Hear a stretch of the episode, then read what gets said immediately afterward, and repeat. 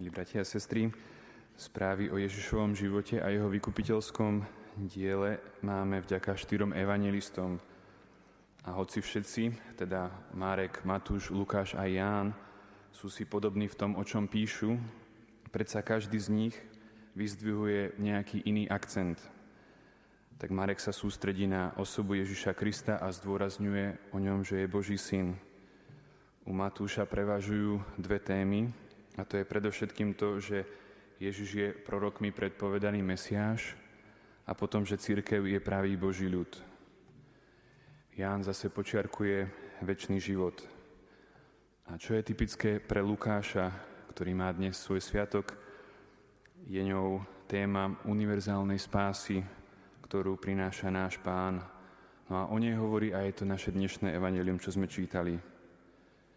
Spomedzi evangelistov iba svätý Lukáš nám podáva správu o tom, že si pán Ježiš povedla svojich apoštoloch vyvolil aj inú skupinu, ktorá pozostávala zo 70 alebo 72, to záleží od rukopisu, teda učeníkov, ktorých vyslal podobne ako 12.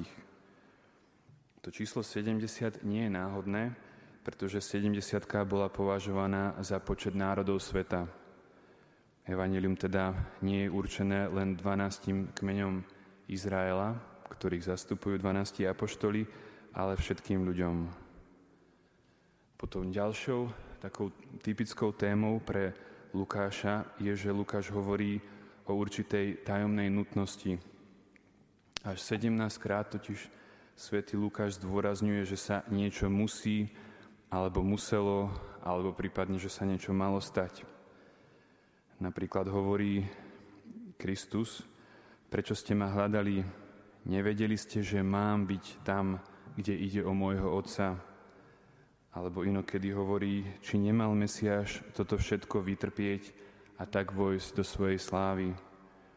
V týchto výrokoch, ktoré nám Lukáš zachytil, hovorí Ježiš o osobitnom Božom pláne spásy, ktorý sa má uskutočniť prostredníctvom jeho služby a utrpenia. Prví kresťania, ktorým Lukáš primárne písal, žili v očakávaní skorého Kristovho príchodu, teda toho druhého príchodu. A bolo nebezpečenstvo, že sa toto radosné očakávanie časom zmení na sklamanie, keďže pán Ježiš neprichádzal tak, ako si to oni predstavovali. Spomedzi novozákonných písateľov sa Lukáš s týmto problémom vysporiadal najlepšie. Podľa neho čas medzi dvomi príchodmi Ježiša Krista treba vidieť pozitívne ako čas, v ktorom sa uskutočňuje predpovedaný Boží plán spásy. No a v tomto svetle, milí bratia a sestry, tiež naše dnešné evanelium nadobúda osobitný zmysel. Teda my, kresťania, stále budeme v istom zmysle cudzí ľuďom tohto sveta. Naše poslanie je však široké a podstatné, je ním ohlasovať slovami a skutkami Božie kráľovstvo a svojim pokojom uzdravovať narušené vzťahy medzi ľuďmi. Nech nám v tom pomáha náš Pán. Amen.